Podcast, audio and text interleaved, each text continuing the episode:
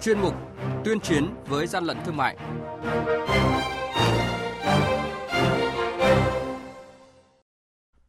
Thưa quý vị, thưa các bạn, quản lý thị trường Đà Nẵng đã đột xuất kiểm tra thu giữ gần 3.500 sản phẩm thuốc lá điện tử và linh phụ kiện các loại. An Giang bắt giữ nhiều lô hàng tân dược nhập lậu. Phú Yên tràn nan yến xào giá rẻ không rõ nguồn gốc. Thủ tướng Chính phủ Nguyễn Xuân Phúc đã có công văn chỉ đạo các bộ ngành địa phương, lực lượng chức năng tăng cường quản lý chất lượng mặt hàng xăng dầu. Đây là những thông tin có trong chuyên mục tuyên chiến với gian lận thương mại ngày hôm nay. Nhật ký quản lý thị trường, những điểm nóng. Thưa quý vị và các bạn, Cục Quản lý thị trường thành phố Đà Nẵng vừa kiểm tra đột xuất 3 điểm kinh doanh tại quận Hải Châu và quận Cẩm Lệ, phát hiện và tạm giữ gần 3.500 đơn vị sản phẩm hàng hóa là thuốc lá điện tử, tinh dầu và linh kiện, phụ kiện các loại sử dụng cho thuốc lá điện tử đều do nước ngoài sản xuất nhưng không có hóa đơn, chứng từ kèm theo chứng minh tính hợp pháp của hàng hóa. Mới đây, lực lượng liên ngành chống buôn lậu trên tuyến biên giới tỉnh An Giang nhận được tin báo từ người dân đã kiểm tra kiểm soát thị trường, phát hiện tại khu đất trống thuộc khóm Châu Cuối 3, phường Châu Phú B, thành phố Châu Đốc, tỉnh An Giang, có 4 thùng hàng có dấu hiệu nghi vấn chứa hàng lậu. Qua kiểm tra thực tế, tổ công tác phát hiện thu giữ gần 5.500 vỉ tân dược trị giá trên 100 triệu đồng. Hàng nhái, hàng giả, hậu quả khôn lường.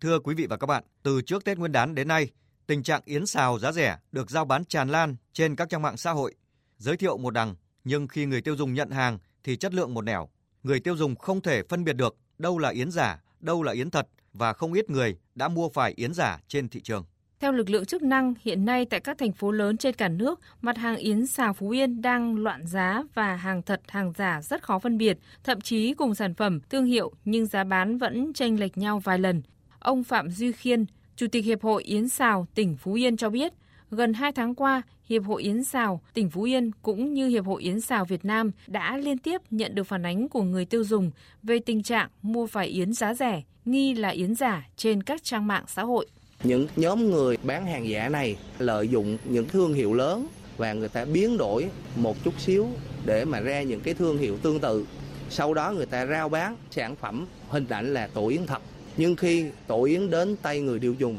là tổ yến giả, không giống như trên quảng cáo.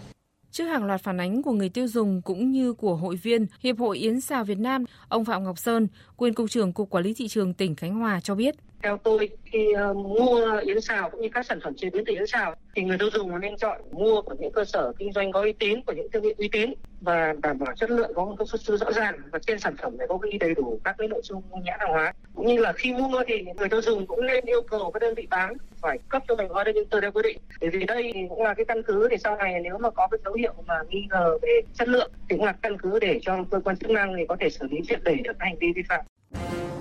Quý vị và các bạn đang nghe chuyên mục Tuyên chiến với gian lận thương mại. Hãy nhớ số điện thoại đường dây nóng của chuyên mục là 038 85 77 800 và 1900 88 86 55. Xin nhắc lại số điện thoại đường dây nóng của chuyên mục là 038 85 77 800 và 1900 88 86 55.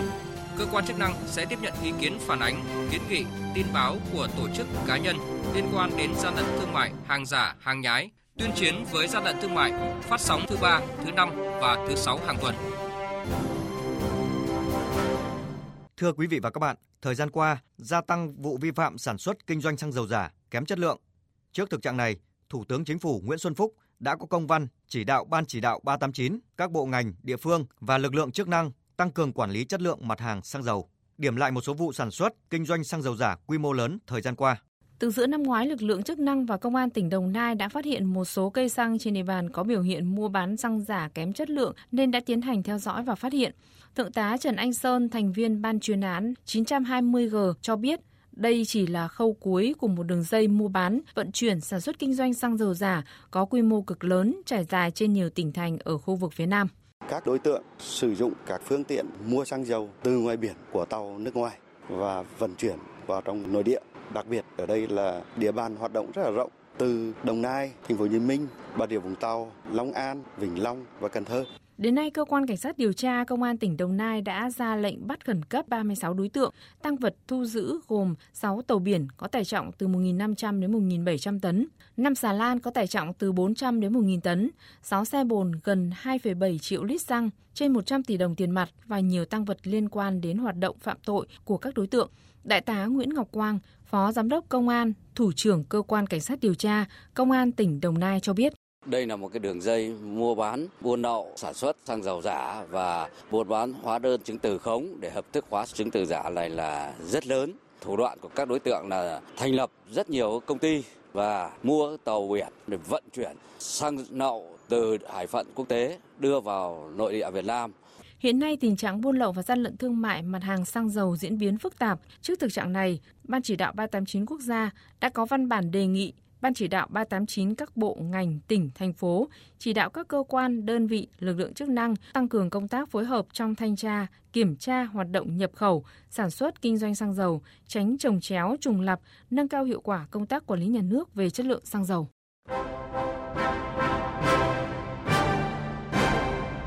Chung tay chống hàng gian, hàng giả, bảo vệ người tiêu dùng.